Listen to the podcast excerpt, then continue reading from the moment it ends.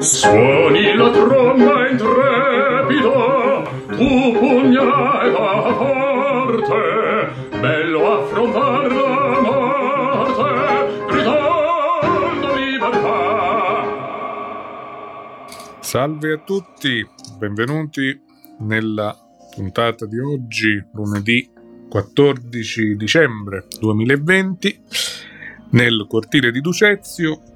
E chi vi parla è Leone 25 in compagnia di Agrippino Todaro. Buonasera, benvenuti a questo ascolto di quest'altro cortile di Ducezio. Speriamo che sia sempre di vostro gradimento e continuiamo la nostra discussione a carattere culturale.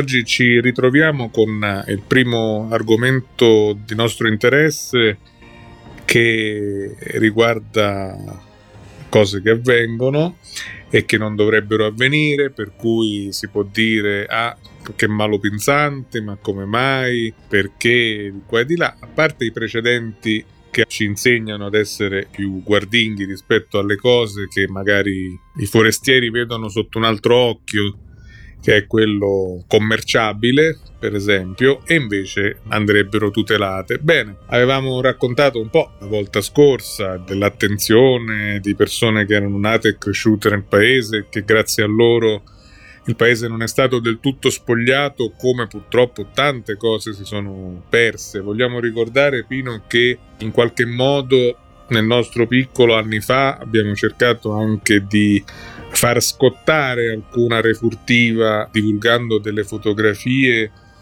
che sono l'unica testimonianza esistente di edicole votive, ceramiche, maioliche che sono state fatte sparire proprio nel corso di lavori anche nelle strade di Mineo, per cui possibilmente la fotografia potrebbe permettere di riconoscere il maltolto ovunque esso sia andato a finire. Essendo che eh, si è fatto una vasta documentazione fotografica di quasi tutte le mattonelle che una volta esistevano nel eh, nostro comune, ma però tante di queste mattonelle naturalmente non c'è più traccia. Guarda caso abbiamo avuto delle belle manifestazioni, ma negli ultimi tempi la più bella è stato il famoso Natale nei vicoli. Tanta gente, visitatori e beh, a mezzo a queste persone ci sarà stato qualcuno che girato per guardare, non guardavano i presepi, forse l'attenzione era voluta verso qualche altra cosa facile preda. Però succedeva che dopo finito quella lunga manifestazione del Natale, magari uno si faceva un giro. Oh, ma guardi, qua non c'era una mattonella settecentesca scomparsa. Quindi da una parte vengono turisti, ben vengono, eh? ma bisogna stare sempre attenti perché con dei grandi flussi e non solo per i grandi flussi c'è gente che guarda e fa scomparire qualche cosa a noi prezioso. Quella che è scomparsa alla mm, zona 4 cantoniere, cantoneri, zona Santa Maria Maggiore, era una mattonella settecentesca che raffigurava la fuga nel deserto. Si appaltano i lavori di Palazzo Ballarò, che è in zona, naturalmente dopo finiti questi lavori che sono durati un bel po' di tempo, ci si è accorti che a lì non c'era più che era in un palazzetto di fronte vuoi vedere che qualche lavoratore malintenzionato piano piano si è fatto scomparire, si è portato via, non mettiamo la mano sul fuoco, ma essendo che sono ditte che vengono di fuori, c'è da pensare che qualcuno ha questa malintenzione. Quindi scompaiono pezzi di storia del nostro comune, non si sa che fino fanno, però non c'è nessuno che sorveglia qualche cantiere di persone forestieri. Sembrano tutti bravi, ma nel mezzo c'è sempre quello malintenzionato. La cronaca di questi giorni si informa di una notizia di questo tipo, per cui alla sede di Mineo dell'alberghiero, che ha sede centrale a Caltagirone, accade che viene chiamato per lavoretti, manutenzione, quello che siano, un operaio di fuori e nel momento in cui non c'è più lui, sono spariti anche dei beni degli uffici della scuola che guarda caso poi chissà perché si sono ritrovati a casa del suddetto che stava a Caltagirone. Quindi, se non bastasse la memoria del passato, anche notizie aggiornate ci comunicano sempre la stessa cosa. Il malaffare di alcuni forestieri, o dico alcuni perché non sono tutti così, continua ancora questo malaffare e cercare di fare scomparire le cose del nostro comune. Occhi vigili e attenzione con chi abbiamo da fare, particolarmente se sono forestieri, stiamoci sopra perché mezzo ci sarà quello malintenzionato. Occhi vigili su tutto questo. Un grande letto, sai di quelli che non si usano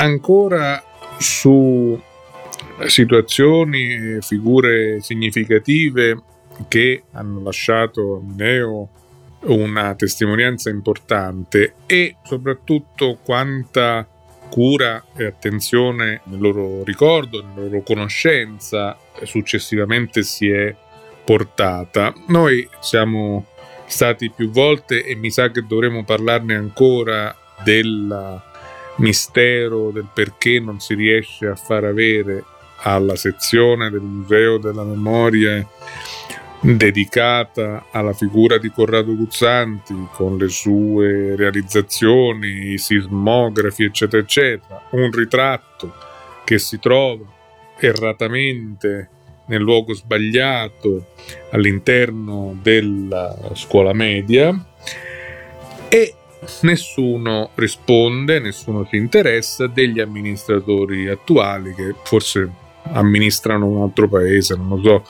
Fatto sta che a titolo comparativo, che purtroppo, ahimè, su certe cose dimostra che si fanno dei passi indietro e non in avanti, nonostante tanti progressi tecnologici, ma su alcuni aspetti invece manca sempre di più l'attenzione. Perché? Andiamo qualche anno fa, all'ormai lontano 1994, quando il comune di Mineo, allora amministrazione Mirata, la, la prima, tra le sue varie iniziative si ricorda che Corrado Guzzanti aveva operato su tanti aspetti della cultura, della scienza, eh, della fotografia e di seguito a Mineo e organizza il comune nella persona dell'assessorato ai beni culturali che evidentemente aveva qualcosa da fare un evento dedicato a Corrado Guzzanti. Purtroppo per qualcuno c'è chi conserva le carte, quindi se volete possiamo mostrarvi la carta dell'epoca con tanto di intestazione, Comune di Mineo, Assessorato ai beni culturali e Assessorato allo sport, turismo e spettacolo, che appunto fu eh, stampata per l'occasione. Commemorazione del sismologo Corrado Guzzanti. 30 ottobre 1994, la sede dell'incontro fu il Circolo di Cultura Luigi Capuana in Piazza Buglio. Ricordo, ma ricordo proprio come se ce l'avessi qui davanti. Fu un bel pomeriggio perché fu realizzata nelle prime ore pomeridiane questo bel convegno addobbata bella questa sala che ci fu messa a disposizione del circolo di cultura ma la cosa più eclatante ebbe ospite che fu invitato il famoso Paolo Guzzanti che era il nipote del Corrado Guzzanti. Allora era corrispondente della stampa di Torino e lui ci disse meravigliato, non aveva mai messo piede nelle terre dei suoi avi, quindi rimase meravigliato per quello che in questo piccolo comune, ma carico di storia, si faceva per il suo nonno. Rimasto meravigliato perché l'abbiamo portato in giro, ci abbiamo fatto vedere gli strumenti e abbiamo fatto pur vedere la casa natale del nonno di Paolo. È rimasto proprio meravigliato. C'ho ancora davanti gli occhi come si è svolta quella bella serata perché sono stato testimone oculare. Il eh, documento che testimonia di questa iniziativa che venne realizzata dice nella memoria storica della nostra città, ricca di antiche tradizioni poetiche, si rilevano innumerevoli figure che attraverso il loro operato si sono ampiamente affermate nelle scienze, nella politica, nell'arte, nella letteratura, nel campo amministrativo, religioso e in quello militare. In attuazione degli obiettivi programmatici che, nell'ambito dei beni culturali, hanno previsto la valorizzazione degli illustri concittadini che hanno conferito lustro alla città natale, nella ricorrenza del sessantesimo anniversario della morte, viene commemorato Corrado Guzzanti per l'alto valore dei suoi studi diretti alla sismologia e alla meteorologia e a testimonianza del suo operato scientifico ricco di intense attività di osservatore e progettista di strumenti.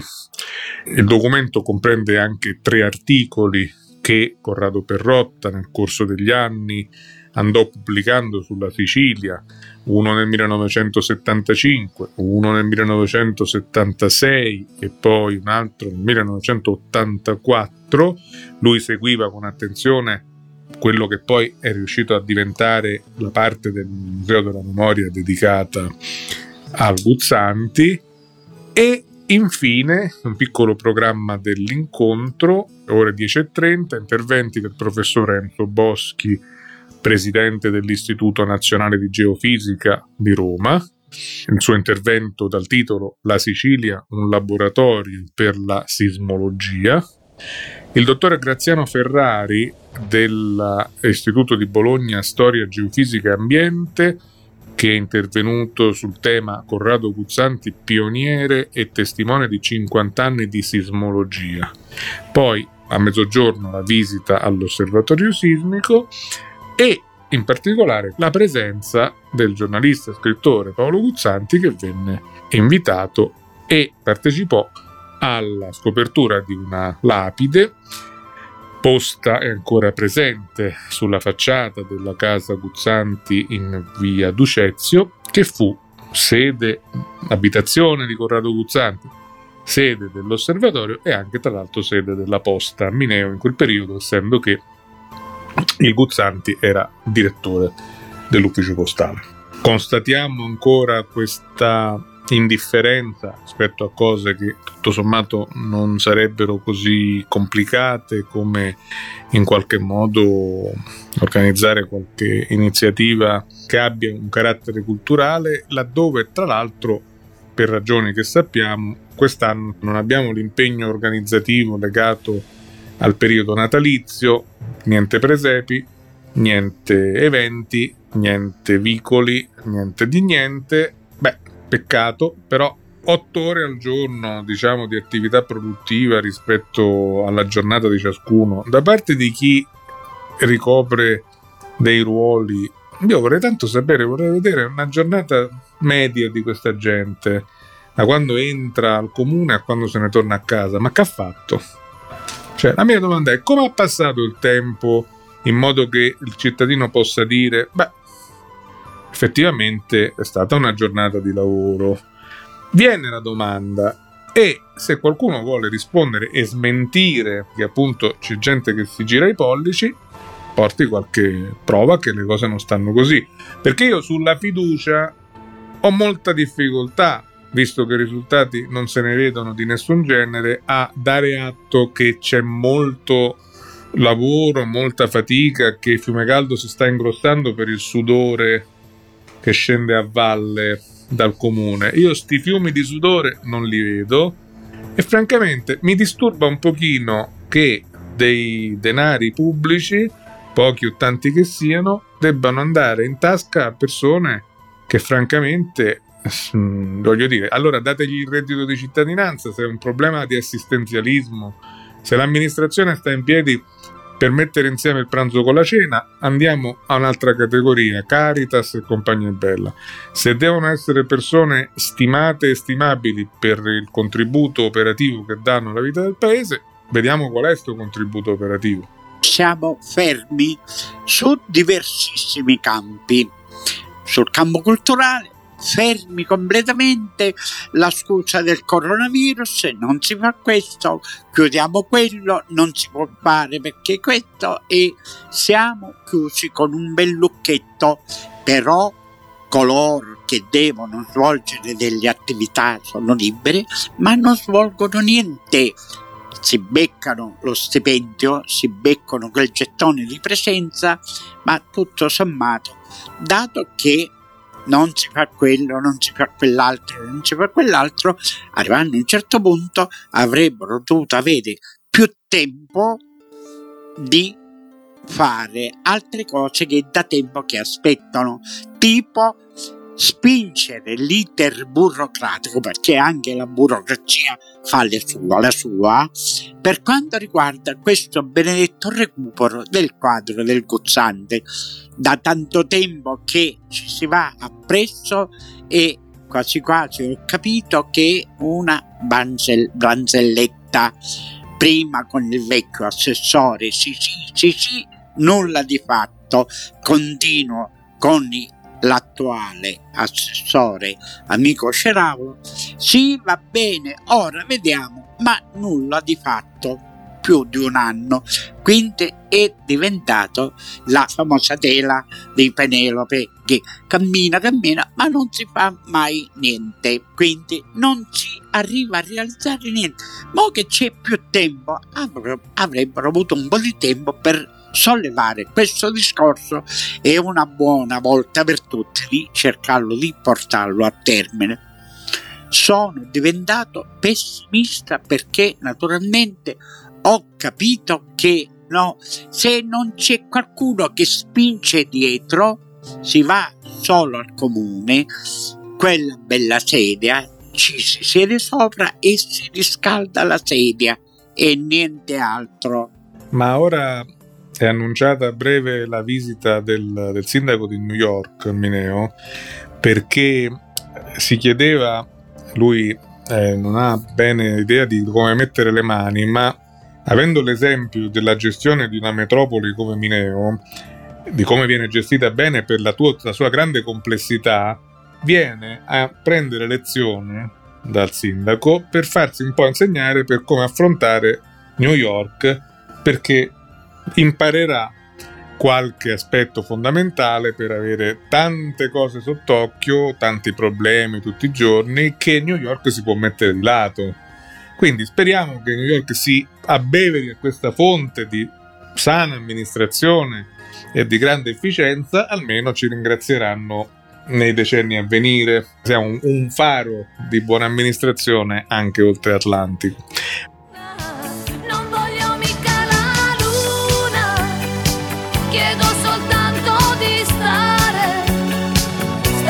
disparte a sognare, non stare a pensare più a te.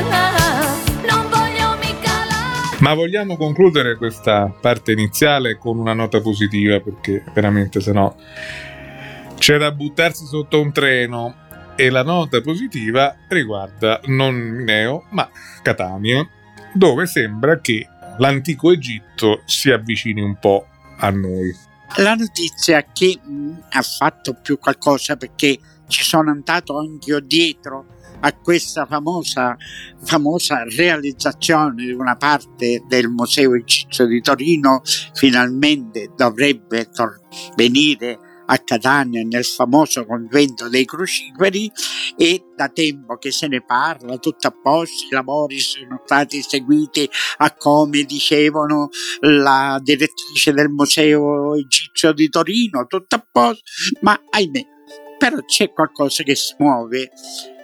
Ieri la notizia dice che per il momento il Museo Egizio di Torino non ha possibilità di liquidità per affrontare l'assicurazione del trasporto dei reperti che dovrebbero essere esposti qui a Catania sulla, nel convento dei crociferi, appunto in via crociferi. Speriamo che le cose magari camminino piano piano e speriamo che al più presto andiamo a, mh, ad andare all'apertura e renderlo visitabile sul benedetto museo ed è la cosa buonissima che abbiamo qualcosa di egiziano che si accosta al famoso obelisco dell'elefante che sta in piazza Duomo, il cosiddetto liotro che tanti vogliono dire sia egittizzante. È un altro lavoro che si accosta a quell'esempio dell'obelisco che sta sopra Oliotro in piazza Duomo a Catania. Piano piano, piano piano, speriamo che si arriva alla conclusione. E noi siamo pronti a contribuire all'arricchimento delle collezioni del neo costituendo Museo Egizio di Catania, donando da Mineo qualche mummia imbalsamata abbiamo degli esemplari di imbalsamati freschi che sono una bellezza che veramente nella grande mausoleo ex collegio dei Gesuiti ce ne abbiamo lì conservati ognuno nella sua teca. O facciamo la succursale qui oppure li portiamo a Catania belli confezionati nel sarcofago perché insomma da molto tempo sono lì che prendono la muffa e invece troveranno la giusta collocazione. Passano i sindaci, ma gli imbalsamati restano nel loro mausoleo.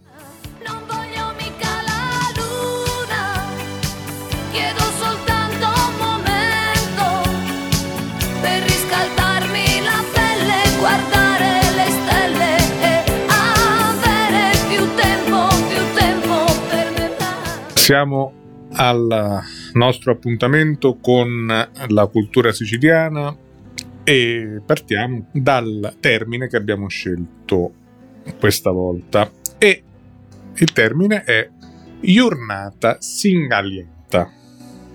Giornata singaliata vuol dire che in una giornata di festa a carattere nazionale oppure a carattere paesano, in quella giornata non si dovrebbe far niente tagliare con i lavori che uno fa settimanalmente perché nulla di strano che in quel giorno può accadere qualcosa di male. Quindi è successo che uno magari per finire i lavori ha continuato a lavorare in una giornata molto significativa per il comune e guarda caso le succede qualcosa. Significa che in quelle giornate di una certa rilevanza uno non dovrebbe, se succede qualcosa, dice caspita, è giornata segnalata, quindi non sapeva fare niente. Con gli occhi pieni di vento, non ci si accorge dov'è il sentimento. No, tra i nostri rami intrecciati, troppi inverni sono già passati. No. Andiamo adesso al modo di dire in siciliano che in questa occasione è paci intra e guerra fora tante delle volte questioni che si affrontano con i vicini di casa, con gente fuori e per tamponarne una si ha la guerra dentro oppure viceversa. E allora meglio che uno deve avere la pace dentro e non si cura di quell'altra sorella che con quelli estranei. Quindi cade il discorso meglio a pazienza che a guerra fuori. Io vorrei defilarmi per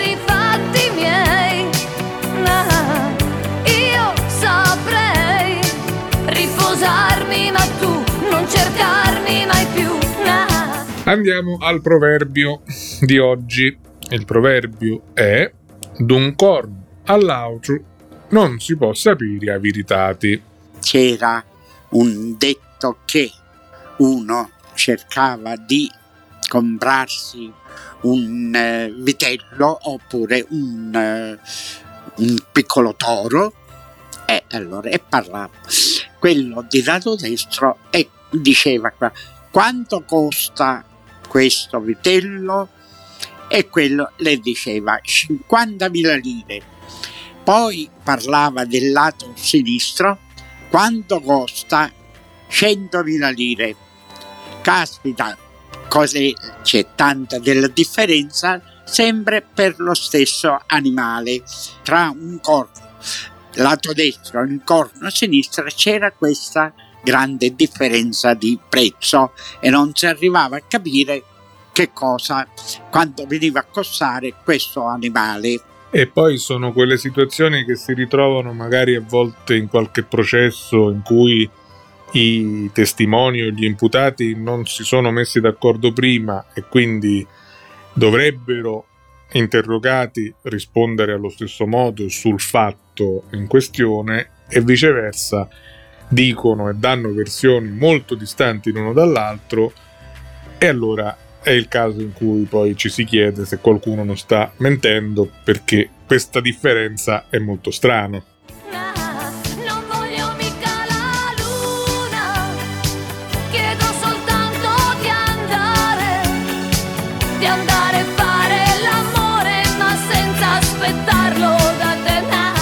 Siamo arrivati all'appuntamento con l'indovinello.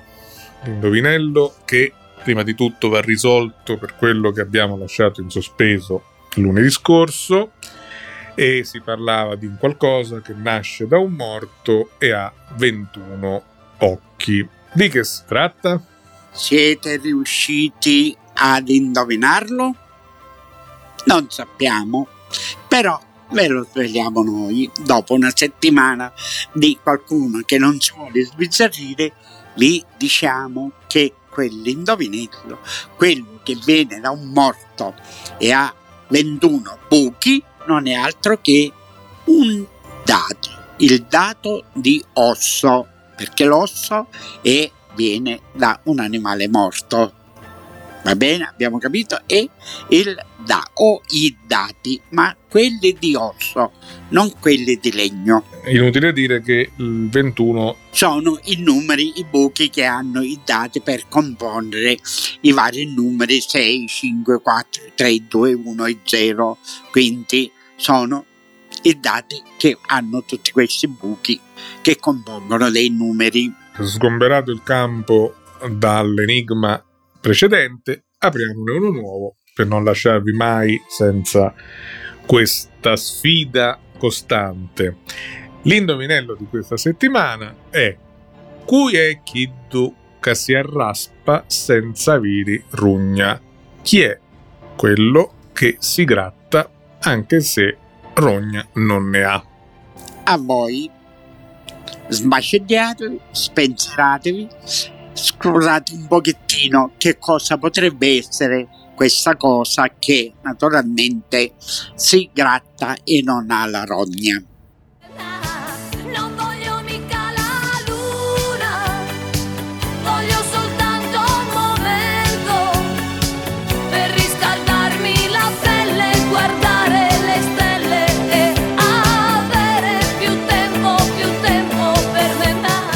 Eccoci all'appuntamento con la letteratura che questa settimana è dedicato ai versi, alla poesia. E ritorniamo a Mineo come qualche puntata fa già avevamo fatto più di una volta, avevamo parlato di Agrippino Amato, poi siamo passati a Vincenzo Valentino e oggi, avendo raccolto un po' di documenti al riguardo, possiamo dire qualcosa di Filippo Fichera.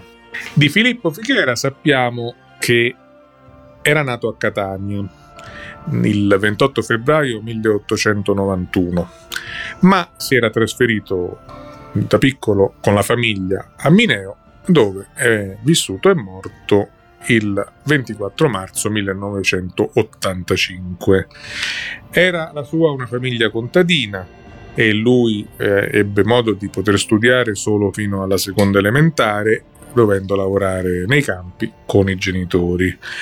Ma in effetti, una volta che raggiunse i 18 anni di età, scoprì un'amara verità, che i suoi genitori non erano quelli presso i quali era cresciuto, ma era figlio di ignoti.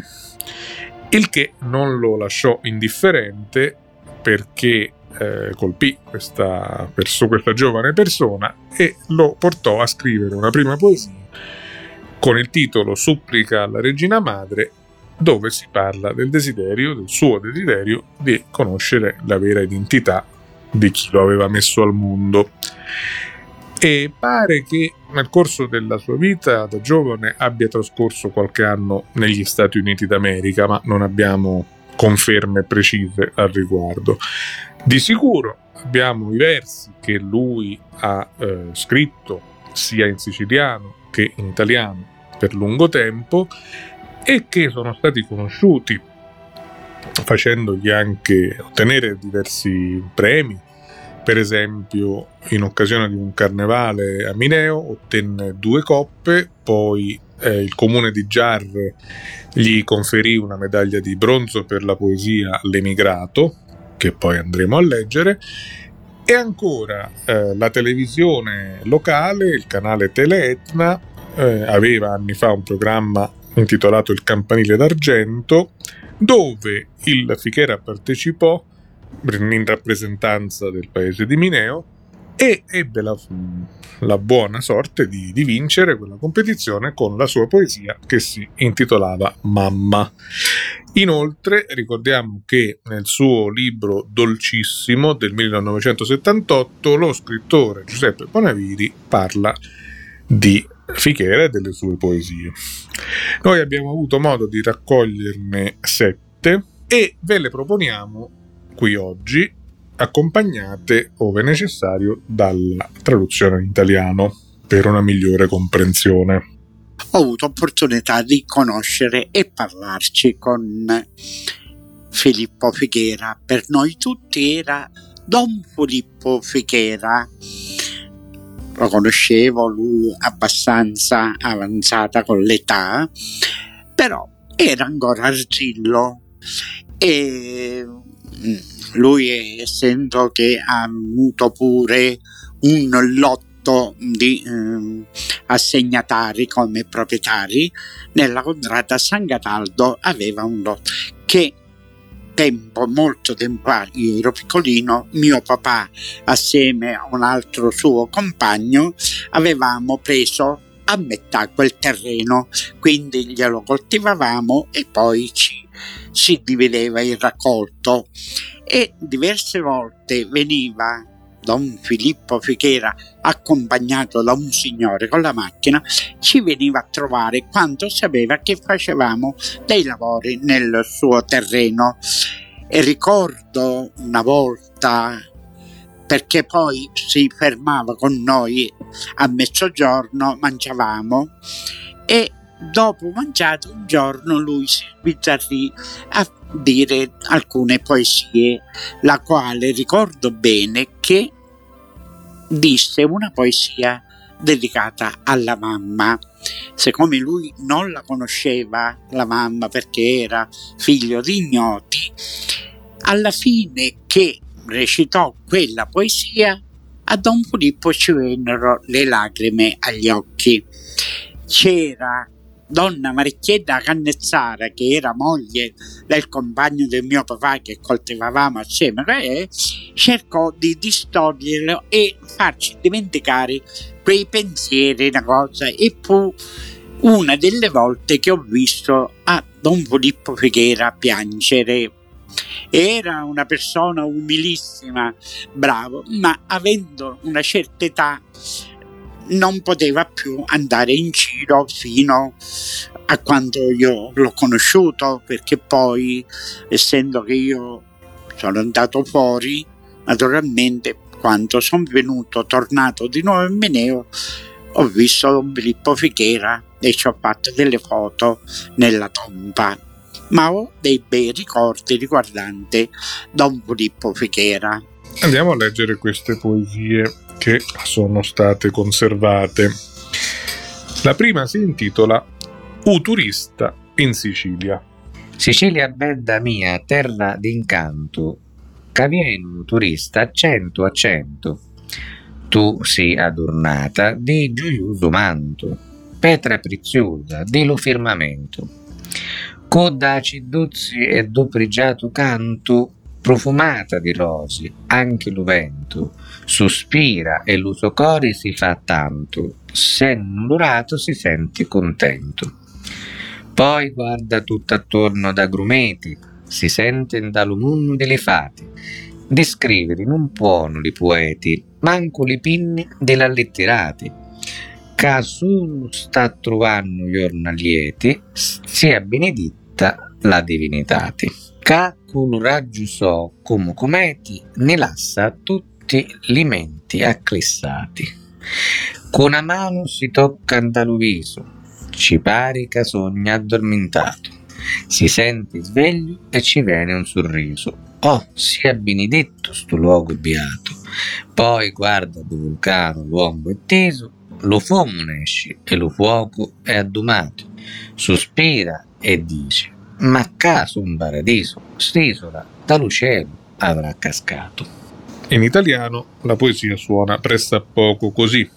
Sicilia, mia bella terra incantata, dove i turisti vengono in gran quantità. Hai un aspetto mh, gioioso e sembri una stella del firmamento. Ci sono uccelli che cantano, sei profumata di rose anche nel, nei, nei tuoi venti e chi vi si trovi afflitto da un qualche dispiacere se ne rincuora e si sente meglio in questo contesto favorevole.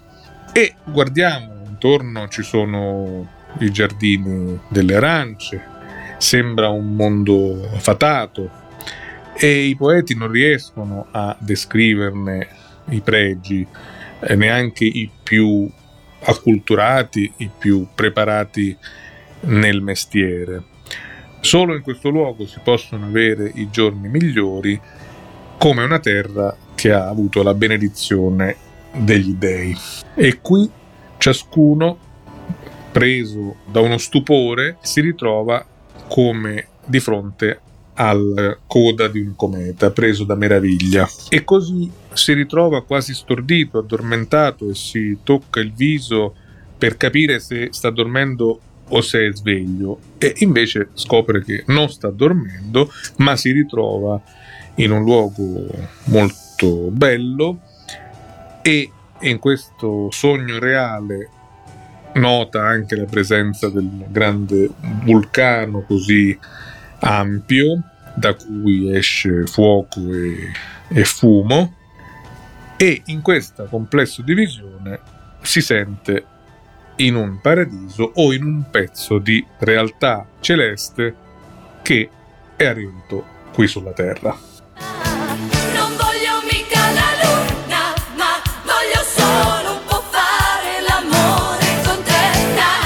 Andiamo alla prossima poesia che si chiama Minio in decadenza.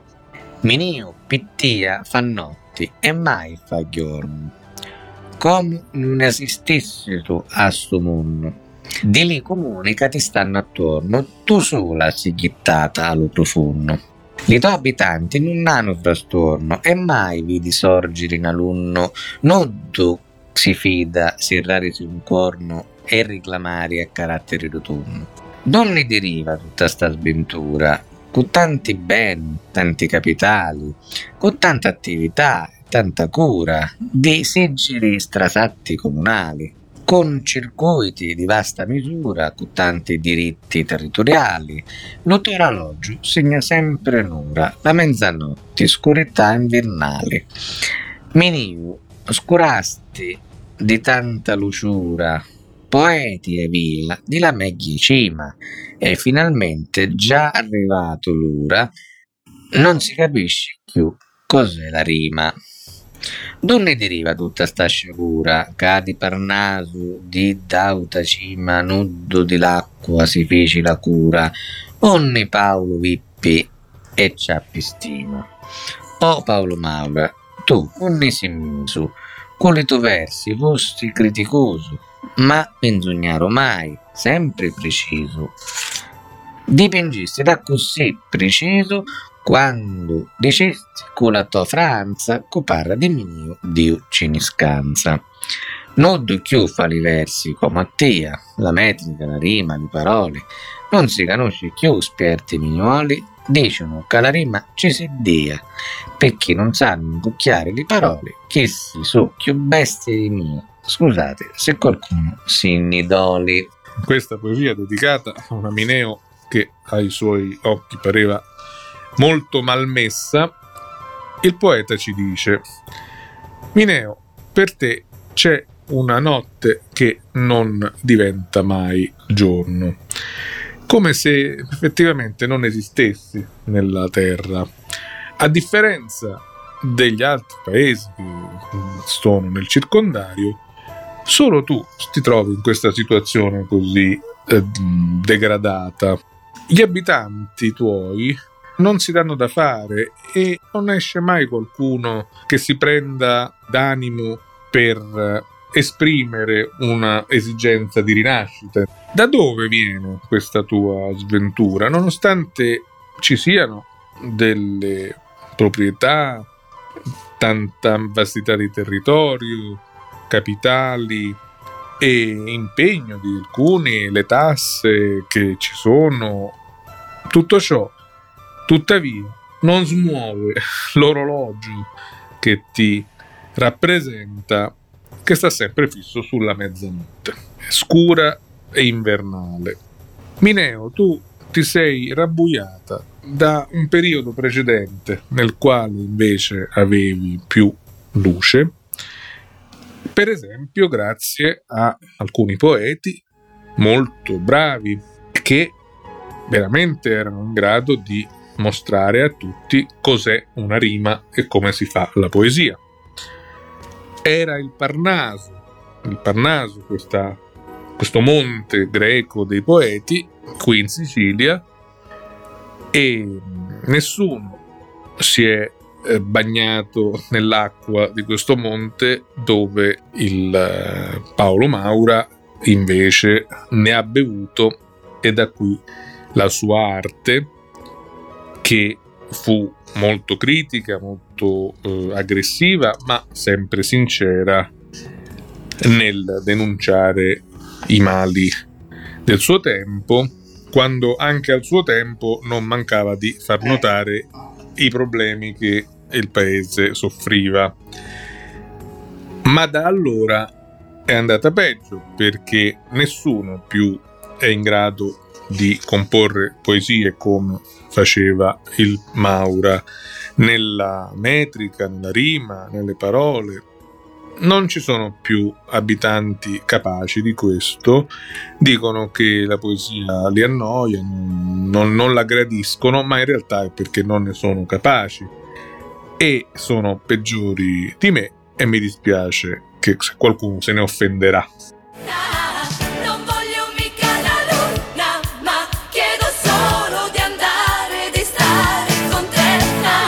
Da questa Mineo così un pochino mm, tristemente ridotta. Il Fichera però si interessava anche del destino complessivo del nostro paese, della nostra nazione e lo faceva con un'altra poesia che andiamo ora a leggere, molto breve, sono pochi versi e sono i seguenti. Povera Italia, quanto bella pasta comannata di sti quattro camorrista. Se la spartono in tredi e non ci basta, e a noi la fame ne leva la vista. Andiamo a tradurla. Povera Italia, quanto è ricco questo paese che purtroppo però viene gestito da quattro malviventi, i quali pensano solo a interessi personali e a spartirsi ogni bene e non ne hanno mai abbastanza, mentre ciascuno di noi si ritrova invece in grosse difficoltà per la miseria che incombe.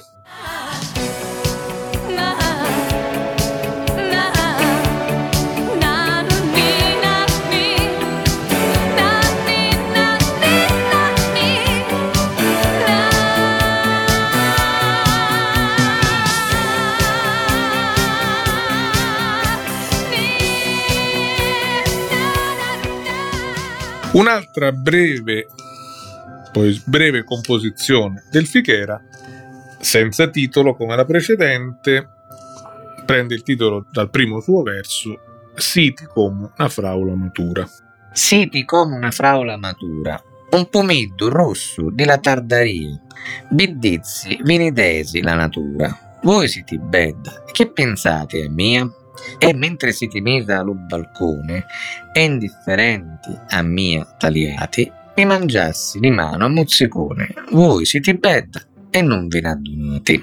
E qui il poeta dice, si rivolge a una donna che eh, ha attirato la sua attenzione e la definisce bella come una fragola matura, come un pomodoro di una delle contrade che forse erano più vocate per, per gli orti, la contrada Tardarii, e la natura vi ha dato molta bellezza e siete così bella che in effetti è difficile che possiate accorgervi di me. E mentre state lì affacciata al balcone e guardate in giro tra le altre anche a me che sono nei dintorni, io mordo le mani per il pensiero di questa vostra bellezza che vi trova quasi distratta e non consapevole.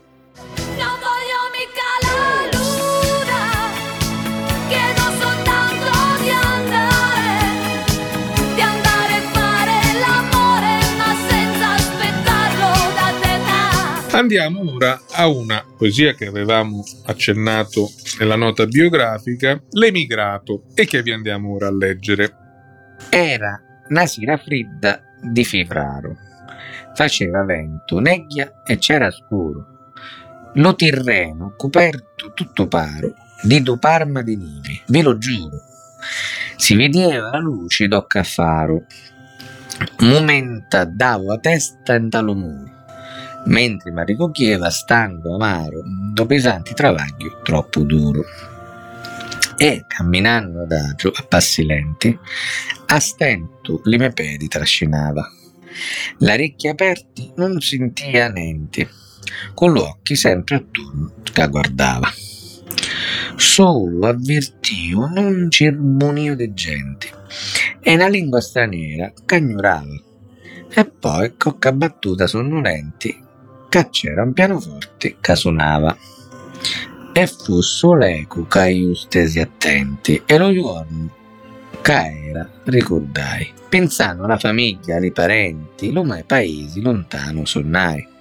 E sto mai cori si formavo dolenti, un profondo sospiro io ittai, da sto occhi intesi lacrime lucenti, che sta rustica faccia la bagnai.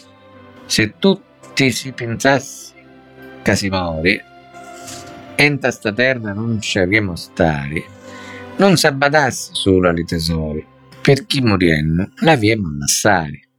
E nudo si guardaria di malucori, la superbezza non ci avesse a stare, non ci siano più sciarra tra Soggira e Nora, lo mondo potesse ancora camminare. Invece in questa terra tutto spari, trovati e chiedi che portano amari, ne trovati sciuponi e anche vari, trovati ladri, calunniatori, ci sono dei chiedi che vanno a insultare, ci sono cretini, dotti e professori, ma in complesso vogliono ragionare per i quattrini su tutto un colore. Dunque, perché sta disuguaglianza? Causa loro c'è la differenza. Non c'è sordi, chiedo, non c'è crianza, coccia i sordi fa la prepotenza. Perché su non si conosce fratellanza, s'ammazza, s'arroba e non si ci pensa, ma c'è la morte, dà sta l'importanza per tutti pari e nudo differenza. Il poeta ci dice qui il momento della vita di un emigrato che in una fredda sera di febbraio, con vento, nebbia e oscurità e molta neve sul terreno, lontano qualche lampione si vedeva a stento e io potevo andare a sbattere contro una parete quanto poco si vedeva, mentre stavo tornando a casa molto stanco del lavoro pesante della giornata. E quindi camminavo molto lentamente con la difficoltà anche per causa della neve. Non sentivo nulla intorno, mi guardavo da tutte le parti, finché a un certo punto mi parve di ascoltare qualche parola di persone in una lingua che non conoscevo e qualche suono ritmico e forse delle note di un pianoforte. E a quel punto questi suoni mi portarono alla memoria la mia famiglia, i parenti, il paese molto lontano da cui io venivo. E questo colpì il mio cuore, mi fece sospirare e mi fece anche piangere. E il mio pensiero andò al considerare che se tutti tenessimo presente la brevità dell'esistenza e che staremo in questa terra per un tempo uh, limitato, forse saremmo meno preoccupati dei beni materiali, delle ricchezze che comunque dovremo lasciare qui. E questo forse ci porterebbe ad essere meno aggressivi e ostili gli uni con gli altri, meno superbi, evitando continui litigi come tra suocera e nuora e facendo andare avanti il mondo in un modo migliore.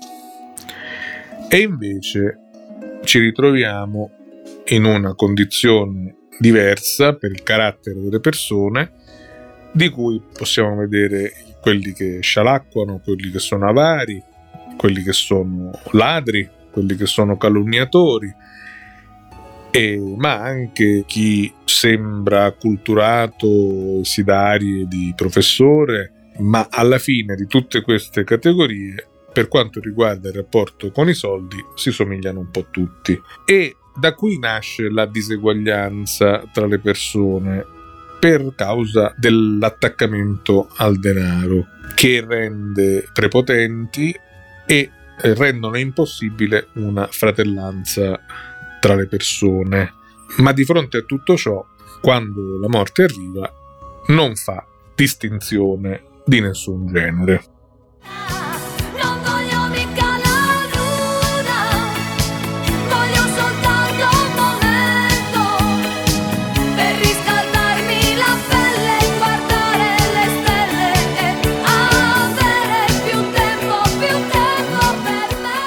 Andiamo alla penultima poesia di quelle che abbiamo potuto raccogliere, che si intitola L'Evangelo di un poeta rozzo. Aveva giurato e mi lascio per dire che poesia non ne volia fare. E moca a forza di tanto soffrire, e le contrarietà che incontrare sogno costretto a forza di morire per chi la musa mi sta a stuzzicare. Se so casaccio non volesse vedere, lo stomachetto sentisse crepare. Dunque, amici cari, stiamo attenti, facete cose rette e non sbacchiate. Io sento dire agli amici, parenti e a tutti i chiddi cammino tentate. L'elemosina faciti agli pezzenti, visiti c'è di spesso agli malati, se negozi aviti agli clienti, poco a poco di credito ci dati. Se siete ricco, non siate prepotenti, allo prossimo uguali rispettati. Se avete fatto bene, non dite niente, che tutto l'edificio sderrubati se qualcuno cammina a passi lenti e vuotre di lontano lo guardate, segno che ad un mischino sospirente ed è di giusto che voi l'aiutate. Perdonatemi stamente rozza consigli vorrei dare alle chiurranni, ma sono un parra così, la una bozza e mi porta di ruba gran malanni. Cuccia l'automobile in caddozza, con ricco fatto è di pochi anni, con tempo dietro cuglieva li tozza, con non aveva lenzola e manco panni. E ora su doppia strada li vedete, magari camminando li incontrati, sogno sicuro non li conoscete, e sotto a poi li salutati, Chiedo è sicuro, risposta non avete, e sotto a poi li stuzzicati, altre parole dite non sentite, chi me ne fotti, li tempi alcangiati. Questo non succede con la gente strana, né con amici, con parenti e con vicini. Tra suore e frati so come le cani. Tra padri e figli parono assassini. C'è parapiglio tutti li simani, anche tra i pezzenti e i meschini. Tra mastri, galantomini viddani siamo travolti a sti tristi destini. E lo poeta fa d'osservatori, s'accorge meschineddo e chi può fare? Entra lo petto, ci viene un dolore. E ogni tanto si mette a predicare, ma da così sto mondo traditore non l'hanno potuto trasformare, massimamente quali testitori, che ci li potesse rimodare. Poi di sta gente pesante di testa ce n'è di tutte le classi, non mi credete, so più furiosi assai di una tempesta, a ragionare giusti, non li vedete, non sanno se si pane oppure festa, non comprendono che che dicete, s'affiendono che nudo li molesta, senza sapere se ragione avete. Ma quando qualcuno vi mostra l'agnanza, l'uomo non sa infuriare, prima pensa, si esamina l'armuzza, corpo e panza, si fa un buon esame di coscienza. E poi ragiona con un po' di crianza, senza avere superbia e prepotenza, e facendo così la pace, accanza, stima, rispetto e benevolenza. Amici cari, mi pare che non sbaglio, decidimillo almeno, ma ripiglio. Se sgarro mi lo caglio e vi lo giuro che mi vo a coniglio. Ma co comprendi l'umone vinacchio, credo che mi dirà, sì bello figlio, sa consari cossali, pepe e aglio, e è l'Evangelo e non ci trovo un broglio e camminando sempre in dalla strada, mi pare che incontrai la musa mia, afflitta zoppa, lacera e strazzata. Mi dissi, figlio, io cercavo a tia.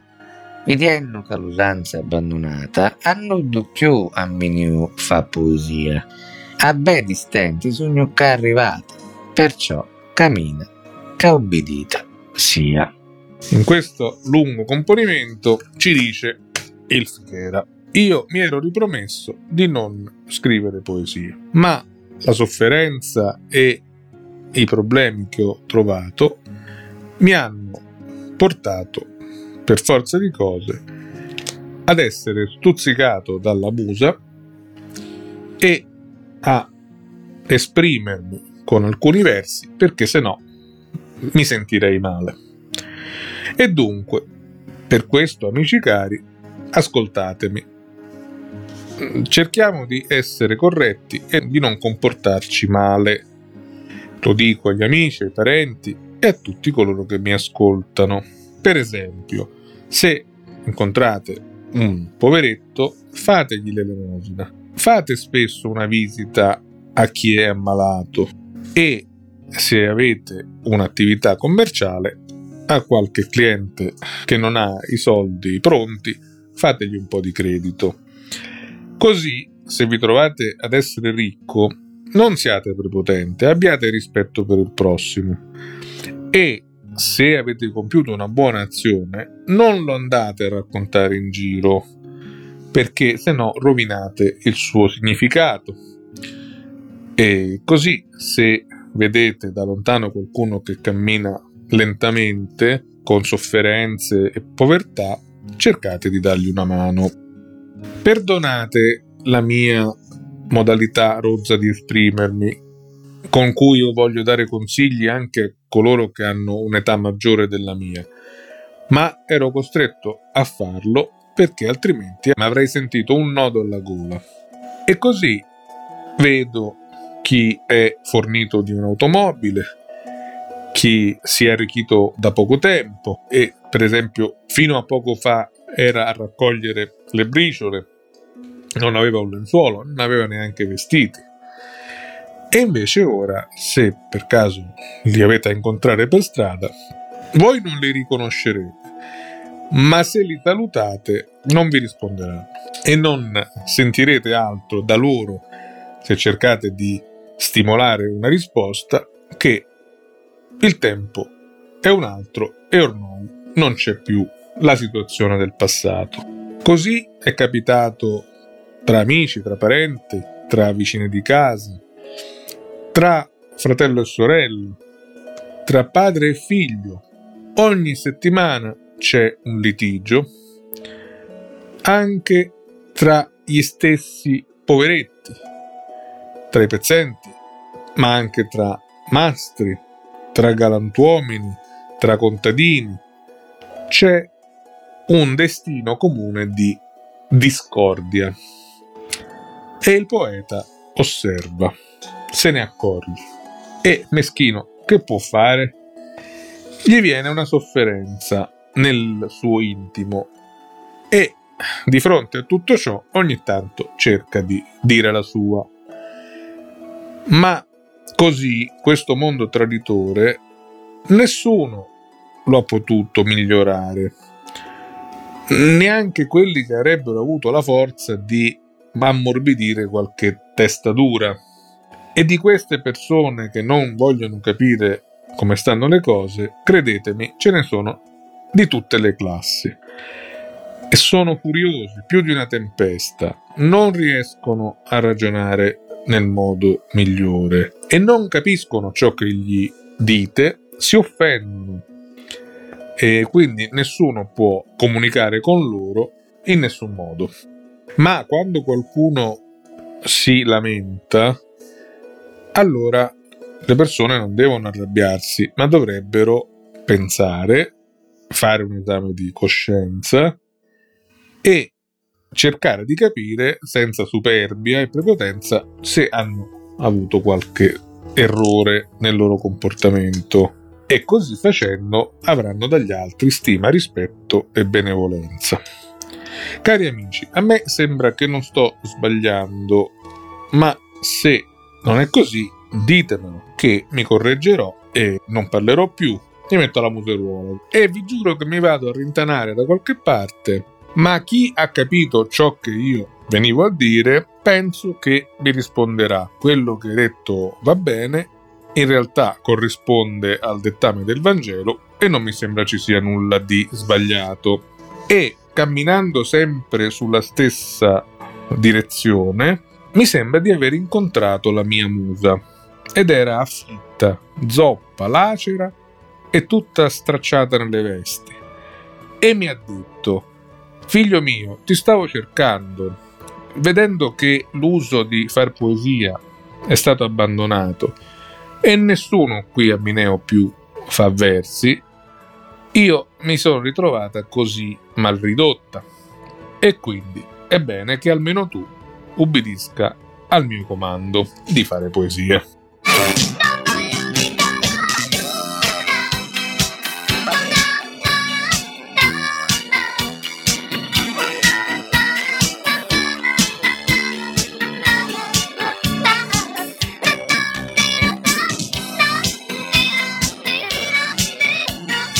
Arriviamo all'ultima poesia della raccolta di Filippo Fichera, che si intitola Notti d'Austu in Sicilia. Era d'Austu, la notte serena. La luna con le stelle sbraniava. Da cocche si sentia una cantilena. Lo chiuppo controcanto accompagnava. Di lo fuano quanto a malapena sentiri si putia quando sbusciava. La piulazza, con voce scena, anch'ida si sentia quando gridava.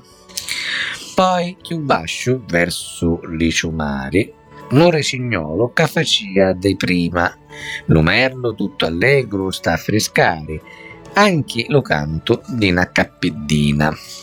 E insomma, c'era tanto da tentare, lo suono di una musica divina, tutta una poesia che fa cantare. Isolo il guardo e vio do vulcano, una striscia rossa che l'illuminava, con dei riflessi vicino e lontano, vio do gran pinnacchio che fumava, L'arba che la spuntavo piano piano era un suono. Di fati che cantava e dissi beato suolo siciliano lo paradiso in terra che toccava. Isola bella, china di sbrannuri, cu ti vedi una volta va a tornare, terra di suoni, di bellezze e amori, terra in paradiso la suonare, ricca d'aranci e profumati sciuri, Coddo vulcano che ti fa cantare benedetto cu fu do creatore che cami nascere e campari. Era una notte d'agosto serena. La luna brillava insieme alle stelle. Si sentiva qualche gufo cantare, ma anche un altro gufo rispondeva e si sentiva anche una poiana più eh, piano delle altre. Un altro uccello, la pila, con la sua voce si faceva sentire.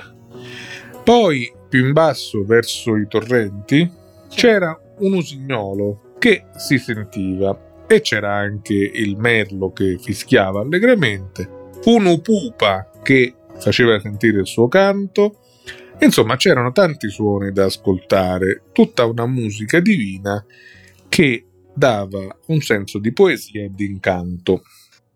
Alzo lo sguardo e vedo il vulcano, illuminato da una striscia rossa con i riflessi vicini e lontani. Vedo il suo pennacchio che fuma e lentamente un'alba che spunta e crea un'atmosfera fatata che incanta. E a quel punto dico, è un suolo benedetto questo della Sicilia. Sto toccando il paradiso in terra. È una bellissima isola piena di splendore. Chi viene una volta vuole tornare qui.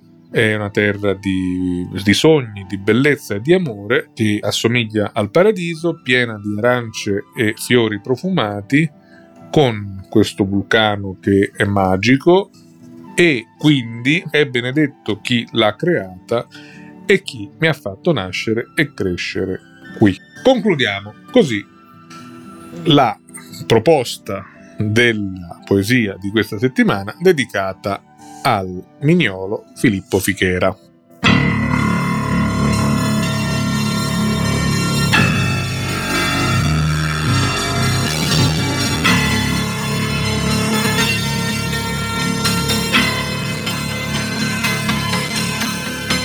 Siamo arrivati alla conclusione e come di nostra abitudine vi vogliamo salutare con un po' di musica che non è nelle ultime classifiche ma neanche nelle penultime, devo dire.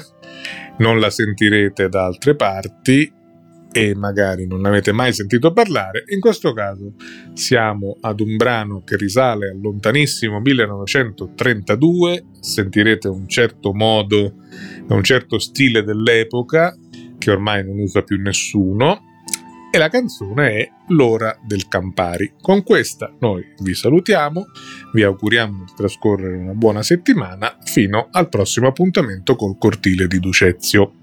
Tanti saluti e alla prossima.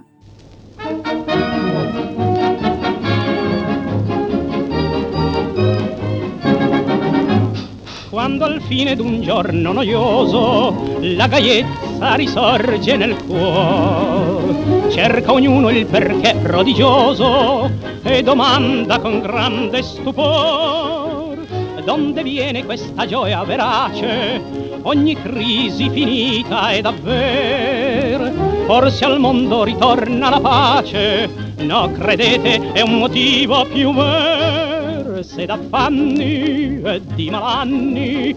Non si sente più novella se ciascun sorride lieto e la vita trova bella se ragione misteriosa a gioir ciascuno appella questa è l'ora senza pari questa è l'ora del Campari. Brilli il sole nel cielo in festa o di pioggia si inondi il terreno. A quest'ora nel cuor si ridesta il pensiero che tutto va bene poi che la gioia calda e vermiglia che il sol ci rifiuta talor Campari la chiusa in bottiglia onde tutti ripetono in cor. Se d'affanni e di malanni non si sente più novella se ciascuno sorride lieto e la vita trova bella se ragione misteriosa a gioir ciascuno appella. Questa è l'ora senza pari questa è l'ora del Campari. Quando gli stranieri in carovana dalle brume di nordico suol ripercorron la terra italiana nel tepore dell'Italo sol ammiran sui colli di Roma nuove glorie d'eterno splendor. Ma lasciando dei fiori la Roma con rimpianto ripeton tra lor. Se d'affanni e di malanni non si sente più novella se ciascuno sorride lieto e la vita trova bella se ragione misteriosa a gioir ciascuno appella questa è l'ora senza pari questa è l'ora del Campari Amor di patria impavido, mieta e sanguigni allori, poi tergane sudori e pianti la pietà allora.